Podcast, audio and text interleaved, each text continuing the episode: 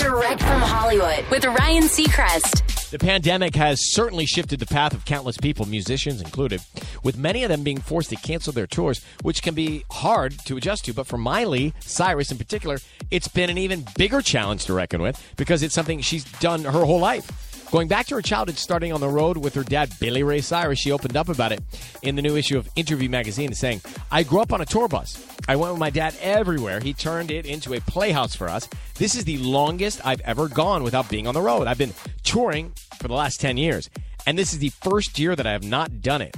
I usually feel pretty bottled up, and performing is the only time I get to be myself in my fullest form.